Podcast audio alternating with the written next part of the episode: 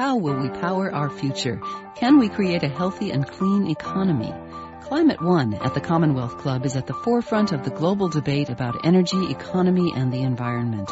Bringing together the brightest and most provocative leaders of our time, Climate One is the place where big ideas get heard. With thoughtful and insightful discussions on policy, business, science, and culture, Climate One founder Greg Dalton gets to the heart of the matter. It's our future. It's time to come together. Hello, everybody. Welcome to the program.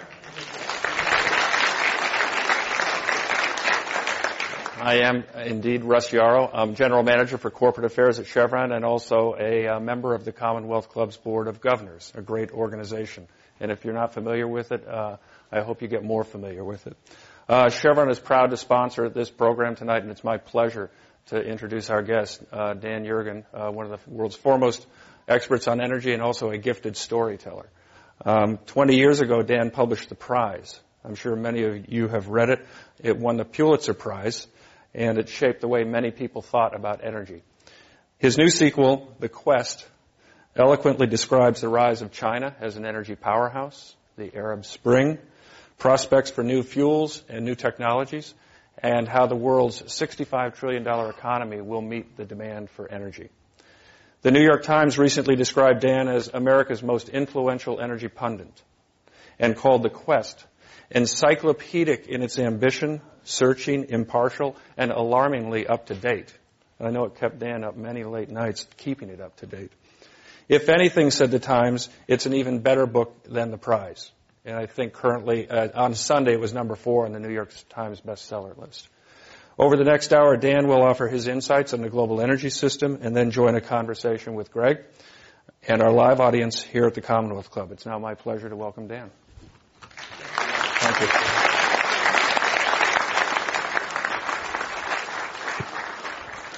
Thank you very much, Russ. Those are very kind words. I appreciate it. I'm uh, very pleased uh, to be here. There are many friends that I've known over the years who are here who I'm happy to see. But I'm particularly happy to be here because uh, this Commonwealth Club is known as perhaps the premier uh, forum for lectures in the United States, and uh, its reputation is around the country. So I'm very pleased to be part of it, and certainly part of that uh, Climate One uh, program. And just listening to the uh, the list of the topics you have, I sort of felt kind of it's that's kind of I should come and listen because that's what I, I mean. It's all about what I'm going to talk about tonight.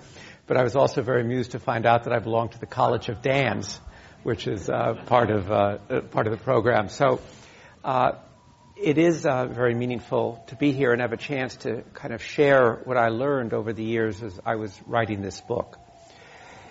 To start off, I go back to the prize. I really, a, few days after Saddam Hussein invaded Kuwait in uh, 1990, I penned the final words to the prize, and I wrote, "Ours is a century in which every facet of civilization has been transformed by the modern and mesmerizing alchemy of petroleum. Ours truly remains the age of oil. Well, that's two decades ago. Uh, oil remains the most important, world's most important commodity, clearly very central to world economy, to world politics. But so much has changed in these years, uh, and I just encountered it as I was writing this book. Obviously, the uh, collapse of the Soviet Union and the emergence of uh, these various independent states in the Caspian and Central Asia. Uh, what uh, Russ alluded to, the rise of uh, China. Uh, China, when I finished the prize, was still actually exporting a little bit of oil, and now it's the most dynamic element in, in the world energy scene. Uh, the emergence of shale gas, seemingly over almost overnight, although not quite overnight oil, which was supposed to be $20 a barrel, going to 147 $27 a barrel. And then this year, the Arab Spring and uh, Fukushima. So these were just how much has changed, and then the whole focus on renewables and new technologies. So the canvas that I set out to uh, work upon in this book was even broader than that of the prize, and it covers not only energy, but the entire, uh, not only oil, but the entire energy span natural gas, electric power, renewables, uh, climate change, efficiency. I would also say that um, uh, the story is populated by a very interesting set of characters who in one way or another carry part of the story. And uh, I just was thinking about a few of them as I was uh, preparing my remarks. I was struck by uh, several of them are Californians. One is a man named uh, Arie Haagen-Smit, who was a professor of chemistry at Caltech. Uh, he was an expert, fascinated by understanding flavors of onions, uh, garlic, wine. he's also the person who discovered actually the active agent in marijuana, which achieved a certain sort of immortality for him. But uh, he was working on what his favorite subject in 1948, which was really, he was fascinated by to understand what gave pineapple the flavor it had. And he went outside in his lab one afternoon, I suspect to have a cigarette, and uh, instead of meeting the beautiful fresh air that had brought him to Southern California, he got caught in what he called that stinking cloud of uh, smog. And he was the one who cracked the code because there was a great debate what caused smog. He became known as the uh, father of smog. Um, he always would say, he wasn't happy about it, he would always ask, who's the mother of smog? But when Ronald Reagan signed the legislation creating the California Air Resources Board, uh, he appointed Haagen-Smit as the first director. And I think you could take a kind of almost a straight line from that afternoon in Pasadena in 1948 up through the CARB and up to um, uh, the CARB becoming the regulator of the global automobile industry uh, to the electric cars that we now see coming on our roads. So one very interesting character. Uh, uh another one is Heydar Aliyev, probably uh, not na- a name known to a few people, but he was a Soviet KGB general who went into the Soviet Politburo, got thrown out by Mikhail Gorbachev, sent back to Azerbaijan. His life was over. Then the Soviet Union collapsed and he went from being a Soviet man to becoming a um, a native son of Azerbaijan, president, and more than anybody else is responsible for the reintegration of Central Asia uh, into into the world economy and world energy. Also, uh, very interesting char- character, well known to everybody, of course, is Albert Einstein. But I focus on one particular period in Einstein's career when he graduated from university and, not unfamiliar to people today, couldn't get a job. Uh, he was doing tutoring. In fact, he was doing free tutoring as a, as a trial offer to people. Uh, his so bad was the situation. His father wrote a letter to another scientist saying, "Can you hire my son? He gets he feels his career has been permanently derailed." Well, Einstein finally got a very easy job in the uh, that was not taxing in the in the patent office in Bern. Uh, didn't have much to do, so over 10 weeks he wrote five papers that changed the world. One of them was a paper he got the Nobel Prize for on photoelectricity. It took a half a year from that paper to get photoelectric uh, cells up on satellites in response to the Soviet Sputnik. And here we are 106 years later, still rolling out solar power. I'll just mention two others who were very interesting, two Californians. One, I can assure you that this is the only book on energy that will ever be written that includes the worst moment in Ronald Reagan's career as an actor. And what was that moment? It was when he couldn't get work and he finally uh, took a job doing stand-up comedy in Las Vegas, fronting a singing group called the Continentals. And he thought his career was done. He comes back, his agent's on the phone, says, Ronnie, got a job for you to become the spokesman for General Electric. And uh, from that, uh, of course, before he was a champion of freedom, he was the proponent of the all-electric home. And there's a wonderful picture in the book of him and uh, Nancy uh, demonstrating this amazing new invention called a portable radio. Now, the reason I have Reagan in the book is because I want to use that really as a way of talking about how the U.S. became electrified as a society.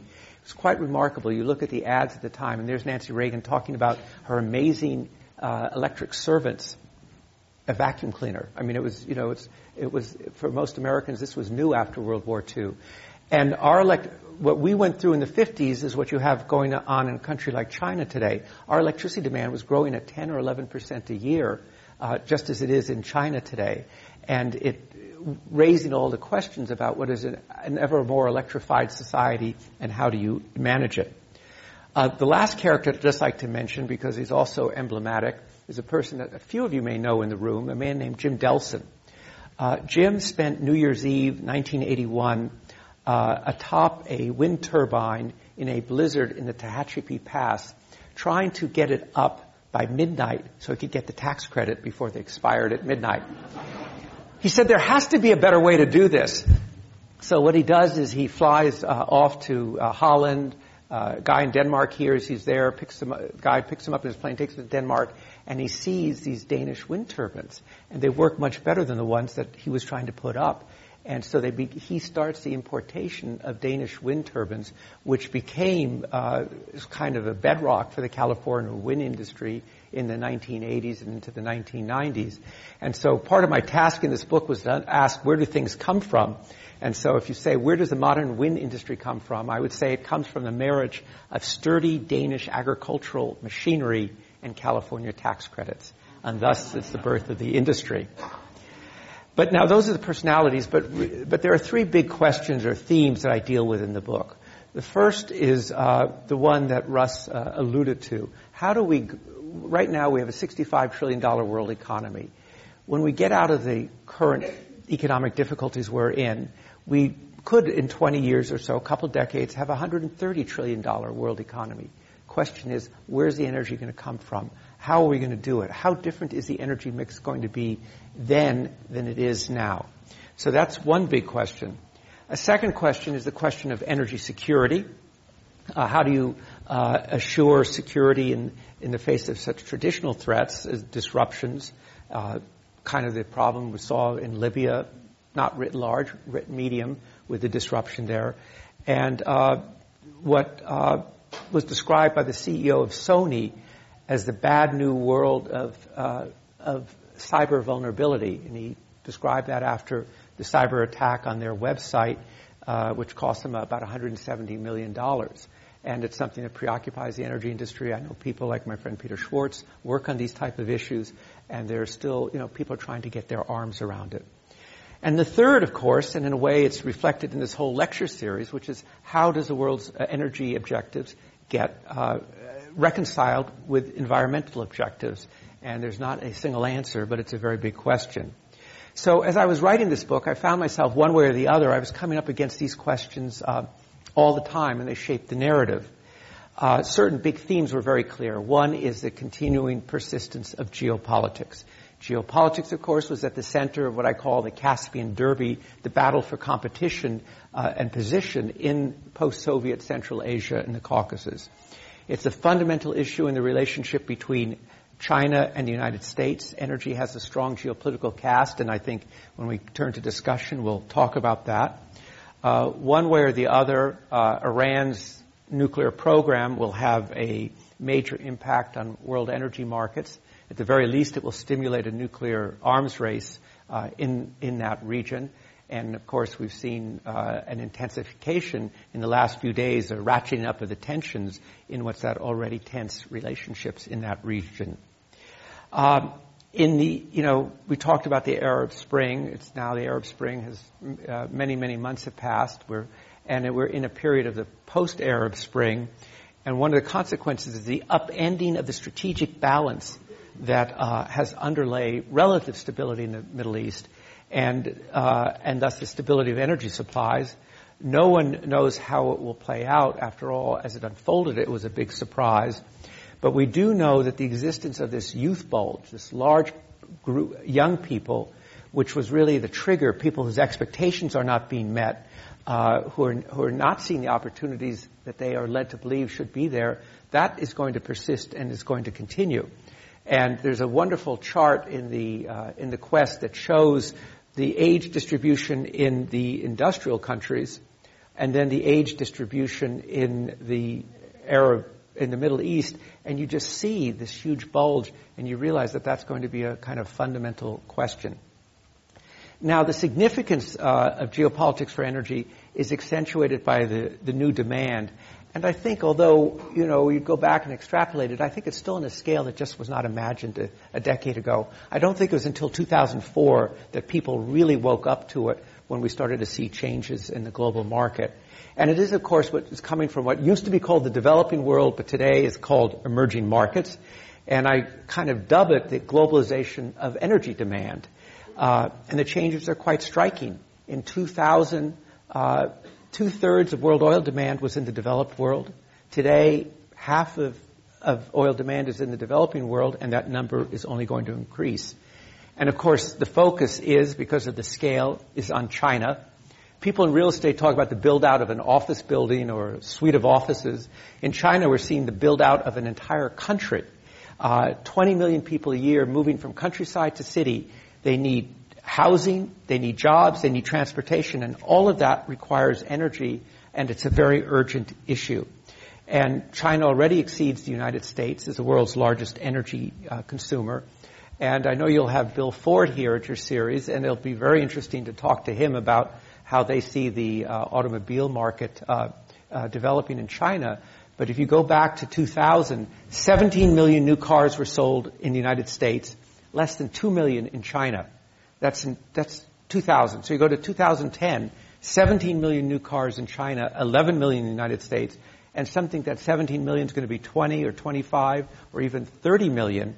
And although how they'll cope with it in the streets is a very big question, but it says that uh, energy, uh, oil is, and the question of whether there's competition for resources or that competition, uh, there's a collaboration and interest, common interest in stable markets how that balance will work will be very important. And in the context of what is the single most important relationship the United States has in the rest of the world, that with China, and of course for China, its single most important relationship is with the United States.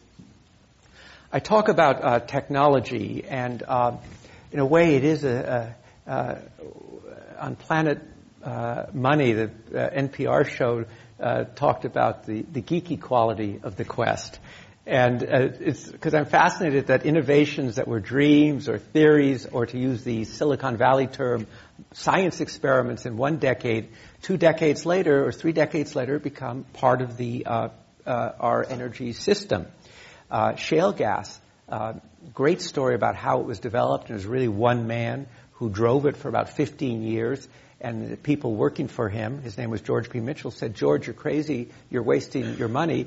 And his answer to them, well, it's my money, and if I want to waste it, I will. And he pushed the technology, and today it's 30% of our total natural gas uh, production.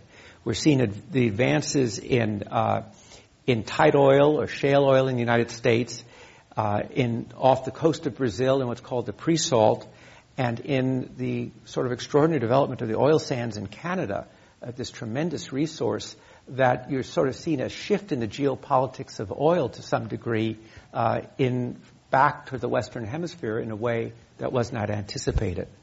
Of course, the technological innovation is concentrated and evident in the rebirth of renewables. And that is a term I use because those who are in the renewable business know that there was that boom in the 70s and 80s, and then it passed into what those who survived it called the valley of death because it was very tough. Oil prices were down, interest was down, but it's only around 2000 when you start to get on a global basis the rebirth again. And interestingly enough, I think it's really Germany which is really the, the driver of it and that starts it. But now, of course, uh, in the U.S., about 2004 is when Silicon Valley venture capital discovers uh, the energy business, and enormous amount of effort and resources have going into it. And you know, so it's how to get the kind of right balance to think about it, to realize that these businesses are becoming big business. Wind is a big business. A wind turbine today is not the same as a wind turbine in the Tehachapi Ridge in, uh, in 1981. About $120 billion spent on renewable electric generation last year, but it's still small as part of the overall energy business. And, you know, but on the other hand, this great bubbling is considered all across the way.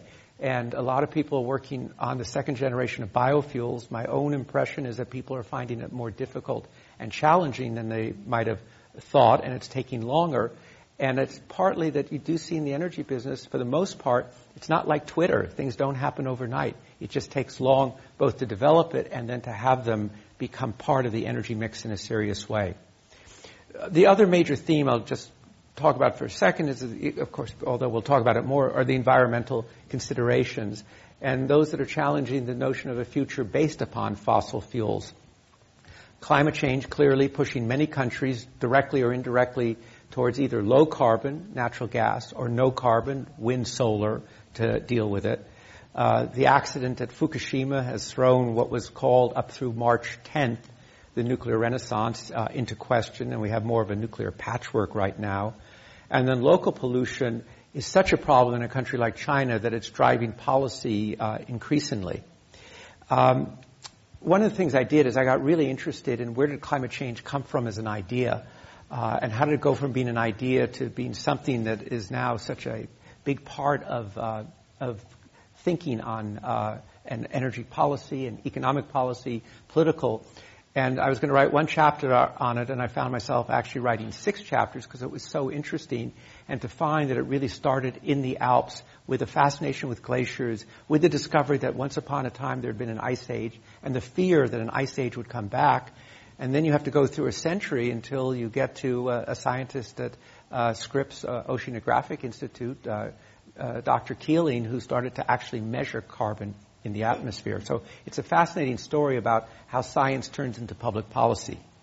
Now there are two big themes that also that I focus on. Uh, one is um, is the subject of the fifth fuel conservation, energy efficiency, and like many, I owe a debt to uh, many of you know uh, Lee Schipper, who was at Berkeley and at Stanford, recently passed away, who was really one of the most creative p- people, and I really feel the need to acknowledge him in terms of thinking about energy efficiency. And like many others, I learned from him. He asked the question, how is it that two countries can have the same standard of living but have different energy intensities? And that really sort of dramatized the potential for efficiency. And, uh, you know, people think we haven't made progress on it, but of course our energy efficiency has actually doubled since uh, the 1970s, and I think it's a very reasonable goal to say doubling again. I end the book on the subject of what kind of cars are you all going to drive in 10 years from now? And you'll get some answers, I think, in the course of the, uh, of the rest of this series. And I go back to, there's a painting in the book of Henry Ford uh, having dinner with uh, uh Thomas Edison in 1896 when uh, Ford, uh, Edison tells Ford, your idea of using that hydrocarbon, that's a very good idea for a fuel. And then uh, Edison changes his idea, his mind when he sees the smoke coming out of the tailpipe and decides electric car doesn't work. Model T comes out, $895. It looks like the electric car is dead. Go forward a century, and the electric car uh, is back in contention. And there's a wonderful t- two photos in the book. One is a woman charging a car in 1910, 8, 1910 and the other is the CEO of uh, of Nissan charging a car in 2010. If you look at the picture, you'll think it's the same picture. So it, it shows you, it's like picking up a story uh, that was terminated in the middle. But I think at least that it's still early days in, in the lab. So let me just to kind of bring this picture together to say that one of the things that has always impressed me about the energy business is kind of everybody knows where it's going. We know exactly what direction it's going. And then something comes from left field and it, it changes its course. They're surprised. They can be technology, they can be politics, uh, uh, any range of different things. And suddenly we're going in a different direction. We've seen it in 2011. But what I'm hoping is that this, that this book provides perspective to understand both how our energy world came about, what its components are, how they come together in a narrative way, and gives a foundation for understanding what happens in the future and preparing for that future. In the very last chapter, I talk about a man named uh, Sadi Carnot. Engineers in the room will know who he is because they know the Carnot cycle, which explains uh, uh, how steam engines work. In 1824, he laid out uh, his, uh, no, his, his thoughts in a paper called Reflections on the Motive Power of Fire. Now, it's interesting to me, he was not only a scientist and engineer, he was also a soldier. His father had been Minister of War for Napoleon, and he was very interested in this, not only from a scientific point of view, but because he was convinced that Britain had bested France because of its mastery of the steam engine, and it was about sort of restoring uh, France's national power. But he wrote in this paper, Reflections on the Motive Power of Fire, that the invention of what he called heat engines, using what he called combustibles, was producing a great revolution for humanity. So as I wrote this book and th- thought about it and looked about it and tried to bring the thoughts together as one does when you finish a book, I, I thought, and I think you may conclude when you read the book, that the Great Revolution rightly describes the entire process of harnessing energy that really began in the 18th century when it was it ceased being just human labor and animal labor. It's also clear, absolutely clear, that this is a revolution that will continue to the future. And that is why that I believe that this particular quest that I write about is a quest that will never end and is a quest that should never end. Thank you.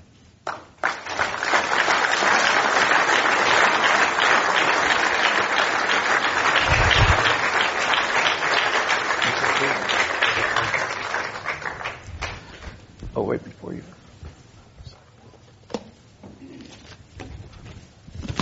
I don't want to lose my book. Our thanks to uh, Daniel Yergin, author of The Quest, for his comments here at Climate One at the Commonwealth Club. Uh, and I'm Greg Dalton, and now we'll have a conversation and then uh, pretty soon have some audience questions. Um, do we need to? Yeah. Okay.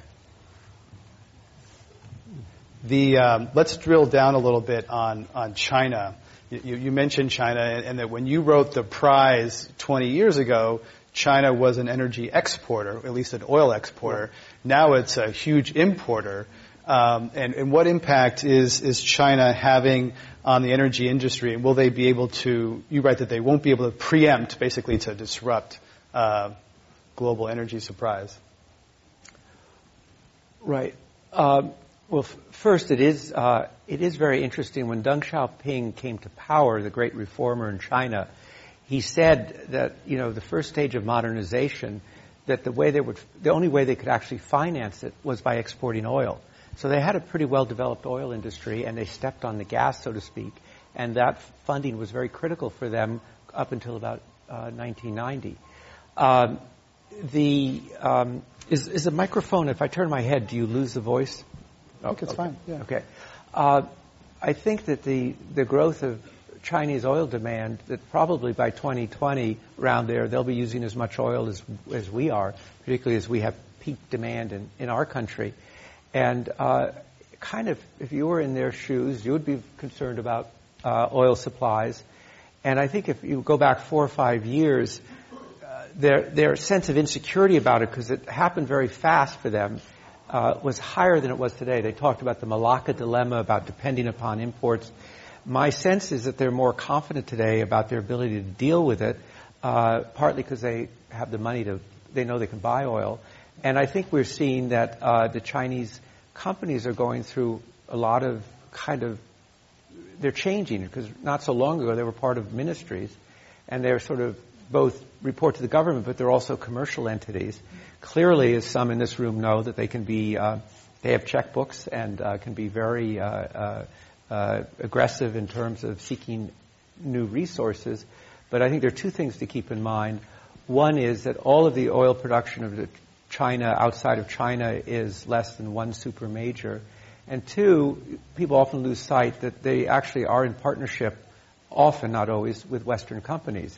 If you look at them in Iraq today, they're in partnership with Western companies. So it isn't exactly the zero sum game that people think, but I think it is very important because it could be a relationship that could become seen as a zero sum game. You know, I hear echoes in my mind of uh, the Anglo German naval race when I hear some of the discussions about a Chinese blue water navy. Uh, the Chinese, certain Chinese announced that the South China Sea is a core interest. Core interest is a very as you know, is a very key term. It refers to things like Taiwan. And then other Chinese officials come out and say, well, those were not authorized statements. Uh, and it's, you know, there's a kind of fluidity there, Chinese nationalism. So I think managing this relationship with China, both at a governmental level, but also to the degree possible, keeping it on the commercial level, uh, is very important for both countries. Do you think that China demand can drive up energy prices? Because their, their voracious demand puts an upward pressure on prices? Well, the Chinese get um, very upset when you say that, that about that. But I think if you go back to, they say, what, me? No. but if you go but back the sheer to, numbers of it. Yeah. Well, if you go back to 2004, I see that as a really pivotal year because that was the year when OPEC met in Algiers in February, and the whole concern was that the oil price was going to collapse below $20 a barrel. And then the Saudi oil minister goes to uh, China and he sees this boom and realizes this is a different picture than I thought it was going to be. And that's when the prices started to just go up. And that's when it became clear that China really was not just a provider of low cost goods, not just this on inflation, but it was a huge growth market. And clearly the Chinese growth, growth in India, growth in the Middle East, Those factors were very were part of this whole factor that took oil from $20 a barrel to $147 a barrel. There were other reasons too. There was disruption. There was Iraq. There was Nigeria. There was Venezuela. There was financial markets. Uh, there was the belief that the world was running out of oil. All those things were there. But the, on the supply side, on the demand side, it was we entered a different world in terms of oil demand around 2004. You dismiss the idea of, of peak oil, which is often bandied about, and say that there's plenty of, of, supply. I'd like to read a quote from the chief economist at the International Energy Agency, one of the main respected uh, energy organizations for developed economies, uh, Fatih Birol, who said uh, in 2010, one day we will run out of oil. It is not today or tomorrow, but one day we will run out of oil and we will have to leave oil before oil leaves us. And we have to prepare ourselves for that today. The earlier we start, the better, because all of our economic and social system is based on oil, so to change from that will take a lot of time and a lot of money. And we should take this issue very seriously. This is not an environmentalist tree hugger. This is an economist. Well, I think that's a very reasonable statement. Is it? Yeah. Uh, we will run out of oil someday. Uh, but I think the and when, you know, at, do you speculate when? Well, uh, it's interesting. I, I I have a quote from the Speaker of the Iranian Parliament who says, you know, we know the date our oil reserves will run out. Uh, you know that he has a specific date, and that's the justification, by the way, for nuclear nuclear power in Iran. And I thought it was very interesting that, you know, sounds like somebody who believes in peak oil. But Fatih's not saying that, it, that we've reached the halfway point and we're now on the downslope, which is generally what's associated with peak oil. I mean, we've run out of oil, and I don't say this facetiously, we've run out of oil five times. The first time was in the 1880s when the head of Standard Oil, the successor to John D. Rockefeller, said, I will drink every barrel of oil that you find west of the Mississippi. Then came Texas and Oklahoma and he kind of rethought that uh, pledge and decided not to do that, uh, which was wise. Uh, there's a picture in the book of Woodrow Wilson, uh, and he says, "I guess I'm going to have to walk to church now because we have gasoline-less Sundays in the United States because we're running out of oil." World War II running out of oil. 1970s, there are people in this room who know very well that we're going to fall off the oil mountain, and production is now up 30%. So it doesn't mean that there's not a point, but I think the notion that it's going to happen so imminently, I think that belief system fed, among other things, the increased prices, and that uh, that we haven't used up half the world's oil. We've maybe used up 20% of the world's oil. So I think that's that's the point. But and the other thing, and I think Fatih's thinking about that, it doesn't mean that there are not a lot of risks above ground. I mean, you just have to look at uh, what happened this week uh, with the, you know, the the plot that was revealed about the uh, Iranian effort to, to, assassinate the Saudi ambassador as a sign of the problems that are uh, in the world. So there are plenty of reasons to address it. So I think that's a very sensible statement. One of the remarkable uh, pictures, uh, graphs in the book is the price of oil over time. And there's some spikes in the 1870s. And from the 1870s to the 1970s, it basically trades in a band between 10 and $20. And then there's some huge spikes recently. Do you see that continuing? Is, is the, some people say the era of cheap oil or era of easy to get oil is over and the prices will be higher in the future? I, I think, I think that's true. That, um, that you look at the scale of projects that are being done and the cost of, of doing them, the complexity. You also look at the cost of the input that's going into it. Because of the general commodity boom, steel is more expensive. All of the kind of inputs are more expensive. So I think that's a, uh, uh, a fair statement, and that there's, you know, and that the new oil that's coming in is more expensive. And also just because demand is rising faster than supply? Well, I don't think demand, demand uh, uh, uh, I don't think demand is rising faster than supply, but demand is growing, and uh, we see supply continuing to grow. But you know, it's it's a race to keep up. But the supply of existing oil fields is going down, and even the IEA, International Energy Agency, says uh, even if uh, new f- found proven fields come online, there still needs to be new discoveries, right, to to to keep right. up with. Well, demand. it's interesting actually. You look at um, oil, and you know you have a certain amount, and it's discovered, and people think, well, discoveries are going down, but the U.S. Geological Service did a study, and something like 86% of U.S. oil reserves were not the result of, quote, discovery, but they were extensions and additions in existing oil fields. Uh, as increased efficiency? Increased efficiency, but as you go, uh, you know, the Permian Basin in Texas uh, or New Mexico was supposed to run out a long time ago, and it's still producing. And I think in the next few days we're going to read about some of the old oil fields in California that people thought were totally exhausted that have a whole new life. And but it's technology. It's I think that there's a tendency to think technology stagnates, that it doesn't, that where you are is where you're going to be. But in fact, the technology, the industry is basically run by scientists and engineers and basically kind of continuing to push the technology. If you're just joining us, our guest today at the Commonwealth Club is Daniel Yergin, author of The Quest. Uh, you mentioned biofuels, that they've been harder to than many people realize, take, taken longer. Uh, what do you see as the, as the, uh, the IEA, I believe one of their people said that uh, by 2050, 25% of transport demand could be biofuels. Is that high or low? 2050? 25% by 2050. That was the executive director of the IEA. Piece of cake. No. You heard it here. I'm, I'm willing to. That's a safe prediction. No, I think that uh, that there's. Uh, uh, I'm not saying that cake will be a source of biofuels. I'm saying that uh, could be. Yeah, yeah but, but it, it, certainly seems that uh, although the electric car is now in the starring role, and biofuels that was the starring role has sort of moved off to the side, I think that the commitment of uh, research on that continues in companies and universities and research centers, and that uh, you have the the entrance of biology into energy. And I think that uh, you know I'd say if you're sort of talking about where can the surprises come from, it can be when when significant breakthroughs that allow sig- scale production of that kind of biofuel that, that's one of the potential ones. And that's the hard part. There's lots of bathtub experiments, but getting yeah. things to get to an industrial scale, people in the energy business, outside the energy business, don't realize how big the scale yeah, is. Yeah, that's a, exactly. That's one of the things that I tried to convey in the quest. Is just it's just the scale. It's, it's so big, and there's kind of it tends to be governed by what I call the law of long law of long lead times. Even you know, it can be 15 years even to bring on a new major new oil field or to technology. So we have a scenario, uh, our most ambitious, uh, optimistic scenario for the electric car. This is the most optimistic scenario. Says by 2020 it could be three percent of um, of the auto- world global automobile fleet.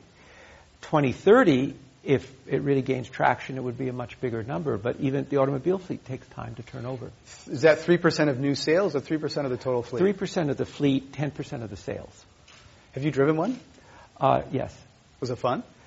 It was fast. yeah.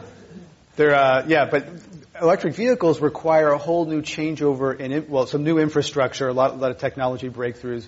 One of the interesting things about biofuels is a category of biofuels that are called drop-in fuels. They can go in existing cars without existing modif- any modification, and they can go in existing pumps and pipelines and refineries, so no one has to make huge capital investments. Well, that would be that would be you know if you sort of make a list of the holy grails, that's one of them.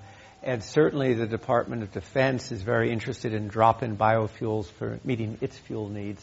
And uh, uh, the Secretary of Navy has talked about a great green fleet. And you can certainly see that money is continuing to go into that effort. And what kind of, we've had uh, Ray Mabus, the well, Secretary of the, the, Navy here, talk about uh, 50% by 2020 on shore and, and on, on sea. What role can the military play in terms of being a uh, a supplier uh, creating demand, perhaps well, driving well, down the price? Yeah, well, the two things. One is its research budget, and uh, uh, which, you know, all budgets are going to be cut, but that budget will still be there. And secondly, as what you're saying is creating a market and demand. I would say 50% by 2020. That's nine years from now. That's um, pretty ambitious. Now he includes nuclear, and, and, some of the, you know, a lot of the, the ships and uh, submarines right. would be nuclear. But even the vehicles and, and on shore, that would be a huge change. Pretty ambitious. Right, yeah. If you're just joining us, our guest today at uh, Climate One is the. Yeah. And let me say, I mean, one of the really interesting characters in the book, I almost feel I could draw a line demographically across the room. uh, that those above that line would know exactly who Hyman Rickover is, and those below the line uh, would say, who? But uh, he's a totally fascinating character, uh, 62 years on active service in the Navy, drove the other admirals crazy with exasperation, but Jimmy Carter called him the greatest engineer of all times, and he was both not only the father of the nuclear navy and did it in this record time, but also more than anybody else is the father of nuclear power. And, uh, you know, when you actually look at the rollout of nuclear power in the United States, it actually, you know, it happened really over a course of a couple of decades. One of the other uh, fuels that, that's out there is natural gas, and how do you see that? There's a great new supply of natural gas in the United States. It's undercutting a lot of competing fuels. How do you see that playing out? Uh, well, I think that um, you know, you one might describe what's happened with shale gas as the biggest energy innovation of the last two or three decades. It uh, came as a, you know, sort of burst on the scene in 2008, but it, you know, decades in, indicated in, in preparation. And obviously there's environmental questions around it that have to be addressed. Public trust has to be addressed. But as I said, it's 30% of our production now. And, and bringing down the cost of electricity in different parts of the country, bringing industries that thought they would never be investing in the United States again back to the United States, investing literally billions of dollars, creating, I think, uh, you know, several hundred thousand jobs at a time when jobs 9.1% unemployment. And, you know, the report that I was part of that we did for President Obama on shale gas in August said that, you know, that, you know, there is a series of environmental issues, but these issues can be managed and, uh, and best practices and best technology and appropriate regulation and transparency and disclosure would give us the basis to go ahead, but need to address water, need to address air quality, and need to address community impact. And do you think that natural gas will be used to generate electricity or as a transportation fuel? Well, I would say at this point that I would see it much more as uh, generating electricity, that uh, that would be its main use. I know there are others who believe that it would be used direct, and you, including generating electricity that could go into electric cars. Uh, there are others who would say that it's going to go directly into transportation. Uh, but that requires again a lot of uh, infrastructure, infrastructure, and redoing the whole vehicle fleet, et, et, cetera. Yeah, and that gas is. I, I, mean, I certainly see among the mentality of the power CEOs in the power industry and the leadership where they were even skeptical two years ago of shale gas because they said we've been through it before, promise of cheap gas, we commit to it, price goes up, we're in terrible situation, and it's happened. Uh, you know, people in this room have uh, experienced that. Uh, I think now the industry says, you know, this really is diff- I hate to use a phrase, but this time is different. That this really is an abundant uh, source. We're going to put a uh, microphone right where our photographer is sitting and uh, invite you to come up and uh, join the conversation with some comments or, or, or, or questions. Uh, and while we get that going, uh, our guest today is, is author Daniel Yergin. We're discussing energy at the Commonwealth Club. I'm Greg Dalton. corn was the, the fuel of the day for some time. how do you see the corn ethanol playing out now? That seems to be less in favor. Yeah, I think, I mean, it's, it's kind of locked in in the sense that. Uh, Some policy mandates. Yeah, policy mandates, which is the way we tend to do things in the country and sort of pass on costs and so forth. But it is, um, it's almost 10% of our uh, gasoline supply in terms of volume already. So we see that uh, at work. It's interesting, though, if you go back to 2005, 2006, it was such enthusiasm about it. And I have a quote in the book from George W. Bush who uh, expressed, you know, said, I know people are surprised that this guy from Texas, whose friends are, you know, in the, you know, in the oil business and so forth, why is he pushing ethanol so aggressively? And he, in a small meeting in the White House, he said the reason he was doing it was to get um, Hugo Chavez of Venezuela and uh, Ahmadinejad of Iran, as he, had to use his, his words, out of the Oval Office. In other words, it was geopolitical uh, as much as uh, energy oriented.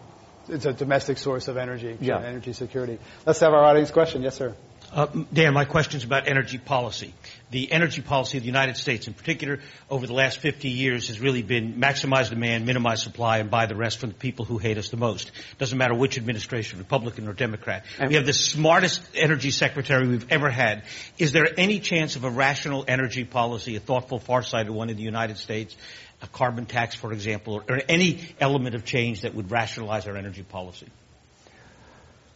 Well, I think it is um, as a kind of student of it, it is hard to have a single rational energy policy because we're a big country, many different regions, different points of view, different interests. So one person's rational energy policy may not be another person's rational energy policy.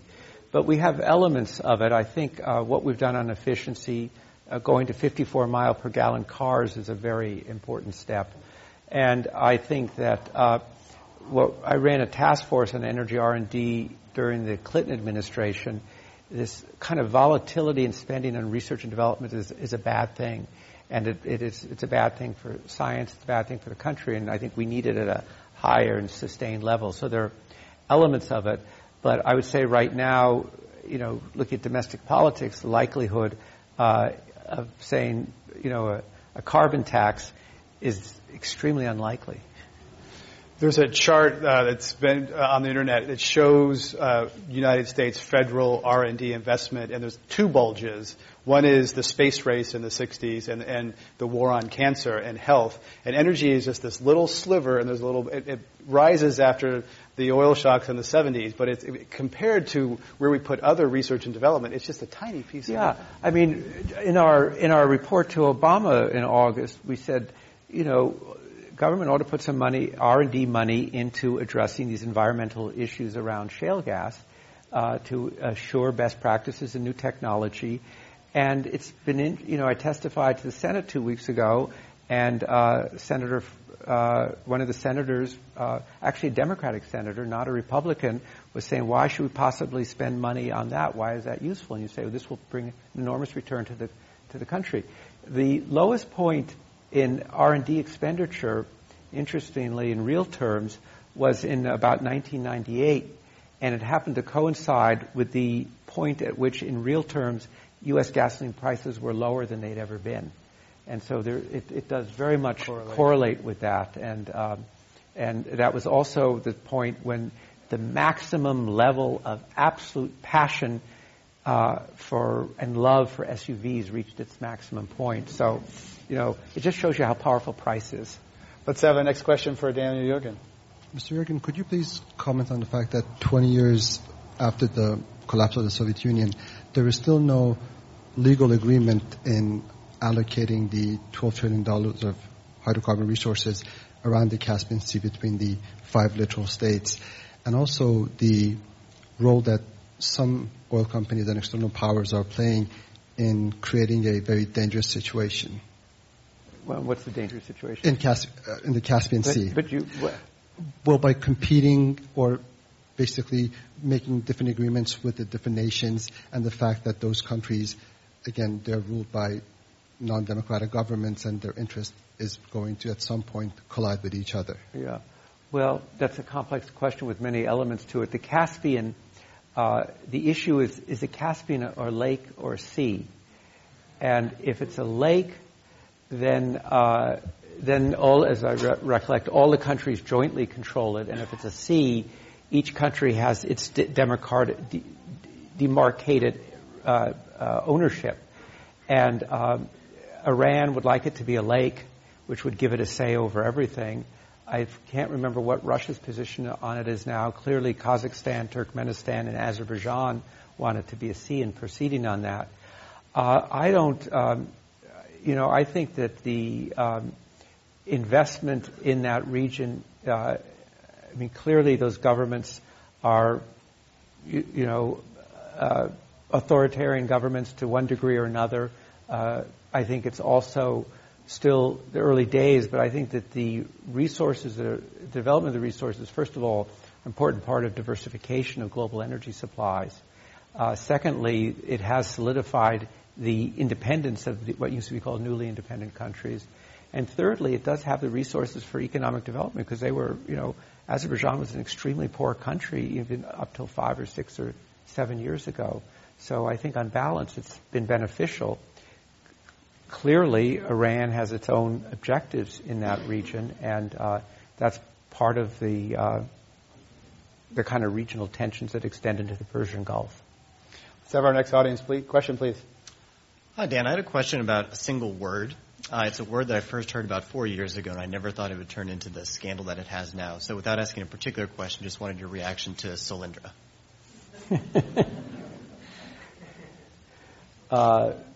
well, I guess it's it's still unfolding in terms of of what it is, and uh, and it's you know to go back to the bigger point, I think there's a very important role in terms of research and development. There's going to be lasting, uh, you know, controversy about the question of whether you provide uh, loans to specific companies. Obviously, that was done as part of the stimulus program. I think, uh, you know, I think the facts speak for themselves in terms of it and what's going to happen, and it's still, obviously, it's still playing out in terms of its significance. Um, you know, and the emails are continuing to come out, so I think it's, it's too early to kind of make a definitive comment on it. Um, I think what it does do is it makes it much harder to have any kind of new stimulus program in general, uh, because I think it just raises questions about the ability of governments to make choices in that kind of area. They're, yeah, they're, ultimately they're going to be influenced by politics. Well, or yeah, or influenced, or just you know, may not have the same investment acumen as uh, government's not yeah. equipped to make to yeah. make those choices. And they were, you know, doing it under great time pressure.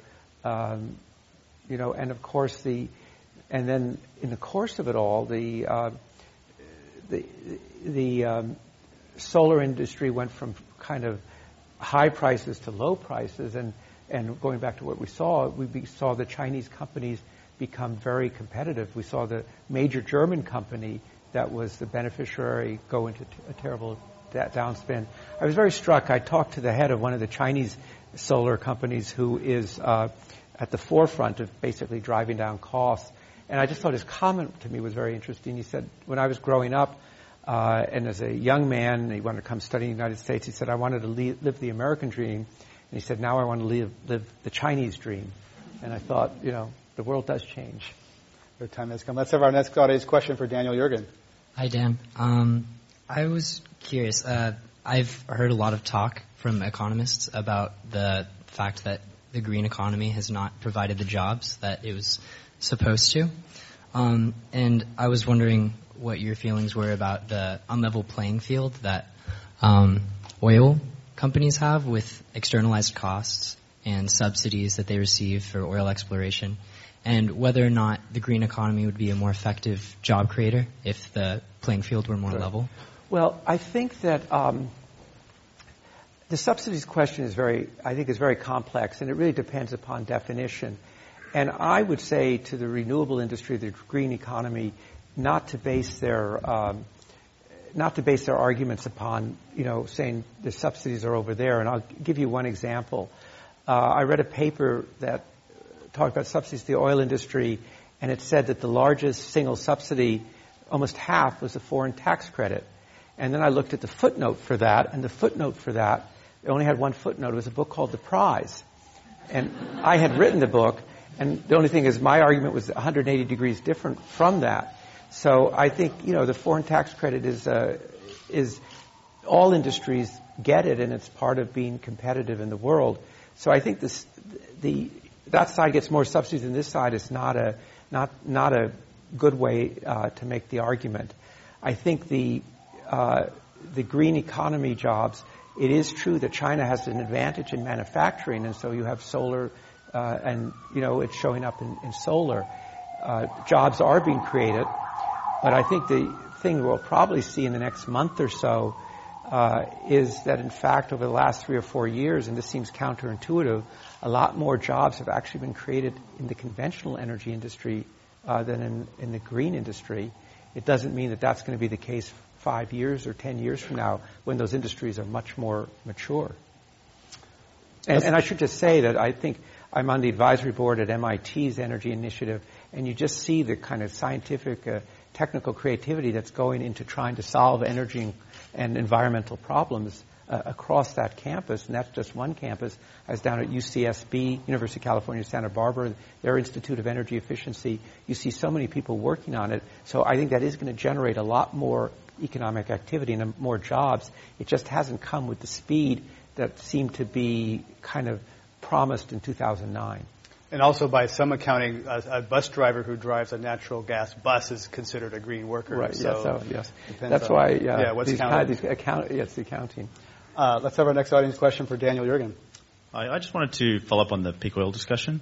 Um, Fatih Birol actually came out in about March or April on a catalyst program on Australia and put what he projected as the maximum geological potential at 96 million barrels a day, which is putting a reasonably near near date on the, the peak.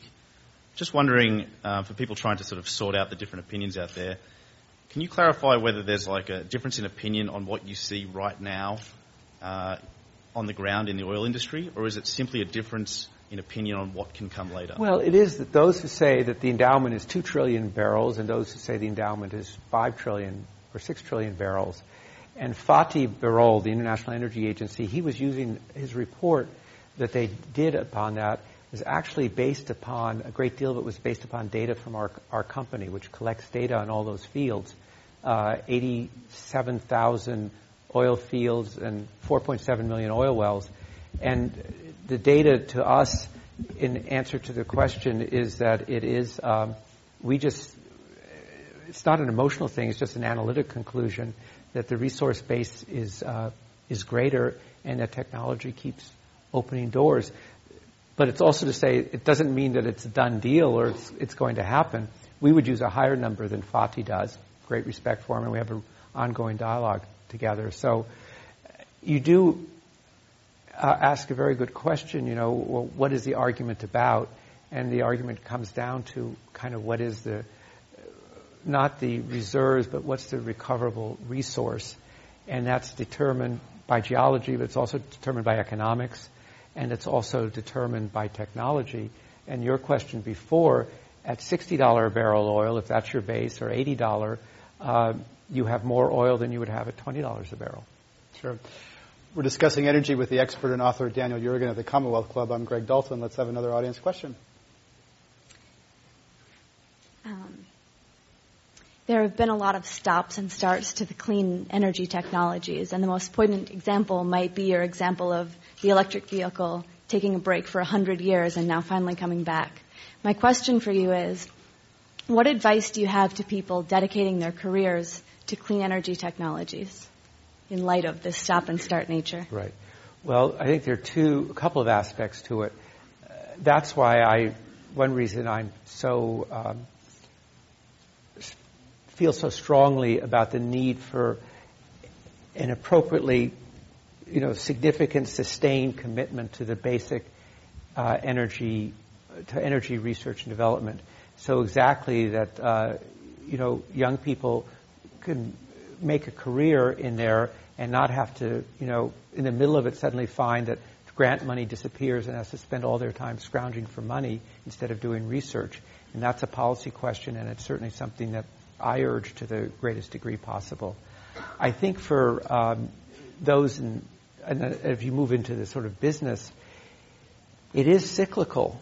Uh, there's the cyclical factors. You have cheap gas. The other thing is that um, it's a moving target. So the companies who are leaders at uh, Qcells, the German company I mentioned, and it was the star of uh, solar energy, and then it gets bypassed. And so I don't know which which part of the industry are, are you in? Are you, yeah, so research and development. Yeah, so, so, well, we don't want you to spend all your time writing grant proposals. We want you to be doing research instead, and and uh, so that part of it. But I think for companies, it's uh, it's it's very it's very competitive, and maybe that's characteristic of a still relatively young industry that's developing fast. And, and one people would say that one thing that China does well is that they set long-term policies and have a clear, more consistent policy direction, whereas this country zigs and zags and renews investment tax credits for a short period of time. It's really hard for business to plan. And uh, we, Jim Rogers was here, the CEO of Duke Energy, and said, you know, Washington thinks in two, four, and six-year cycles,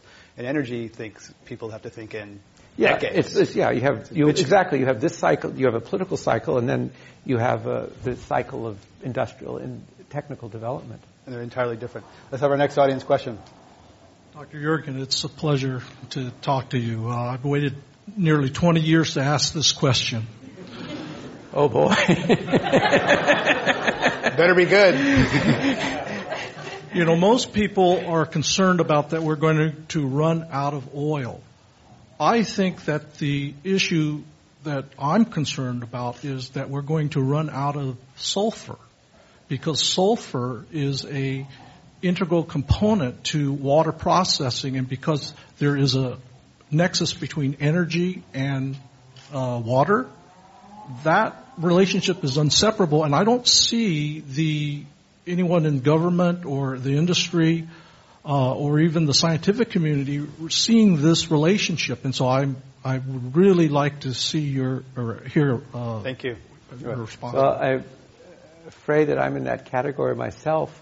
Uh, that I really don't have uh, kind of knowledge and expertise. I look around and I don't know if I should call on somebody else in the audience who might be able to address it. But uh, I'm afraid I don't have an answer for you. So I'm not familiar with it.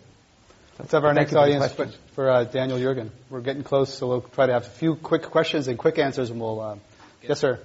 Okay. so if we were to compare, hi Dan, how you doing?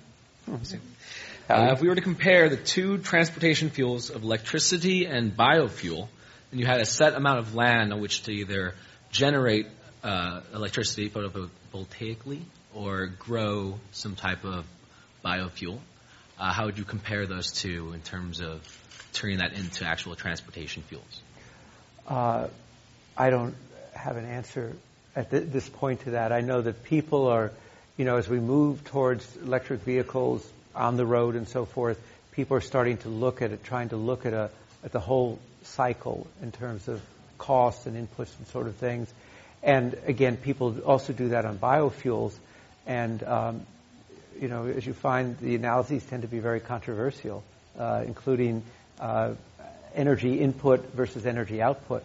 So I think it's a fruitful area for research, and it sounds like maybe you're going to work on it. So Let's have our next audience question. Yes, uh, Dan, uh, one of the elephants in the room as far as energy in the United States is coal. And roughly 50% of our electric power comes from coal, not so much from California, but for the rest of the country. And I wondered what your perspectives are as you go down through the decades as where coal fits into the energy picture or whether uh, shale gas might displace coal in a significant way. Yeah. Well, I think that it partly goes back to the first question from uh, Peter Schwartz about uh, uh, energy policy, because of course the coal-producing states have a very different attitude towards uh, on energy policy than you know a state like California. You know, I think gas is going to replace coal. In, we'll see coal's now was 50, as you say, going down to 45. I think will decline. A new talked to a guy the other day who thought he'd built the last new coal plant in the United States, a very efficient one. Uh, but it's going to be very difficult to build new coal plants. And so, on the other hand, we're a big producer of coal, and so I think we're going to have an ever increasing number of rail cars uh, going from coal producing states to ports on the West Coast and shipping coal to Asia. So I think uh, that's going to be a growing export business for us. And is coal replace uh, is gas replacing coal because it's just cheaper or cheaper and cleaner or is it market economics or policy? That's well, I think it's uh, it's first. I think for utilities and anybody for utility knows a quandary that utilities face about what do you build, what do you, what generation, new generation do you commit to, and uh, but I think that it's recognized it's pretty hard to commit to a new coal-powered plant whether and it's partly policy and, and, environmental opposition. But on the other hand, that gas at these prices at least is competitive uh, in the broad range with, with, with coal. And so I think natural gas, along with wind, but natural gas becomes a, a default fuel for uh, electric when we need new electric generation. And because we may be at peak demand in terms of oil, but we're probably not in peak demand in terms of electricity our own estimates is that electricity demand will increase by about 18%, 18, 20% over the next 10 years. And the reason is going back to Ronald Reagan and the continuing electrification of society and the fact that in your homes, you have all these gadgets that you didn't have 10 or 20 years ago, starting with microwaves up to your uh, iPhone now. And, you know, we're, we have a more and more need to generate gadget watts uh, to feed your gadgets. And so uh, that adds to the question of, of how, what kind of mix do we have in electric power? But I think, obviously, so I think gas is the default fuel there along with, with wind. Let's have the next audience question. Uh, we've talked uh, almost exclusively tonight about uh, the supply side, uh, geopolitics, uh, different fuels, and so on. Uh, but you seem to be an acute observer of personalities as well. So I'd like to pivot a little bit and ask you to think about demand management and human behavior and how that might factor into spreading out the resource over a longer period of time. Well, I think that's um, critical, and I really came into the field of energy uh, doing research made possible by Mason Willrich when he was giving foundation grants, uh, research grants, uh, to uh, work on uh, energy efficiency. And that's what really motivated me because it seems it's such a large energy resource. And you realize it's, it's shaped by, what we do is shaped by technology, by prices, by regulations, but by human psychology. And so in the quest, I have a discussion of that and talk about, and I may not be pronouncing it, probably not pronouncing it right, but a Japanese word, motene, which means too precious to waste. And uh, it's part of the mindset. And I do feel and encourage that I see, I think I see, that energy efficiency has a, a broad support across the spectrum. And I can remember earlier years when it was very contentious. It seems to me there's consensus around it. Uh, but it does take a different kind of uh, attitude. Uh, Dow Chemical, which is over the last few years has reduced its energy per unit of product by about 25 percent. Uh, the, the CEO talks about you, you got to get it into your mindset or your, into your DNA. And uh, so that goes very much, as you say, it's not only technical, but it is what people think and it is behavior. We have time for one last question. I'd like to remind you that Mr. Yergin will sign some books outside afterwards and encourage people to say hello to someone uh, that maybe you don't know after this to share ideas and what you thought about the comments today. Uh, let's have uh, last audience question. I was wondering if you felt that the uh, global supply of lithium would be uh, an impediment to the full realization of electric transportation. Um, again, I don't, you know, I haven't studied it. Certainly, people were quite worried about that couple of years ago. I don't know if I, it seems to be less concern about it, but um, you know it is still very early stages in it, and obviously, you know there are very large deposits, for instance, in a country like Bolivia, but there are other less high quality sources in Australia and other places. But um, you know, I think it's a, actually a very interesting question to look at what would the supply chain if we did get to 10% of new cars being uh, electric by 2020, it's a very good question. What would the supply system look like? And I think some who have looked at it do share the kind of concern that, that you have expressed uh, that's inherent in your question. There's a lot in Afghanistan as well, and there's also people who talk about post-lithium car batteries. That may not be right. lithium's not the only uh, exactly. game in terms of Let's uh, uh, leave our thanks to Daniel Yergin, author of The Quest, for his comments here today at the Commonwealth Club. Thank you, everybody.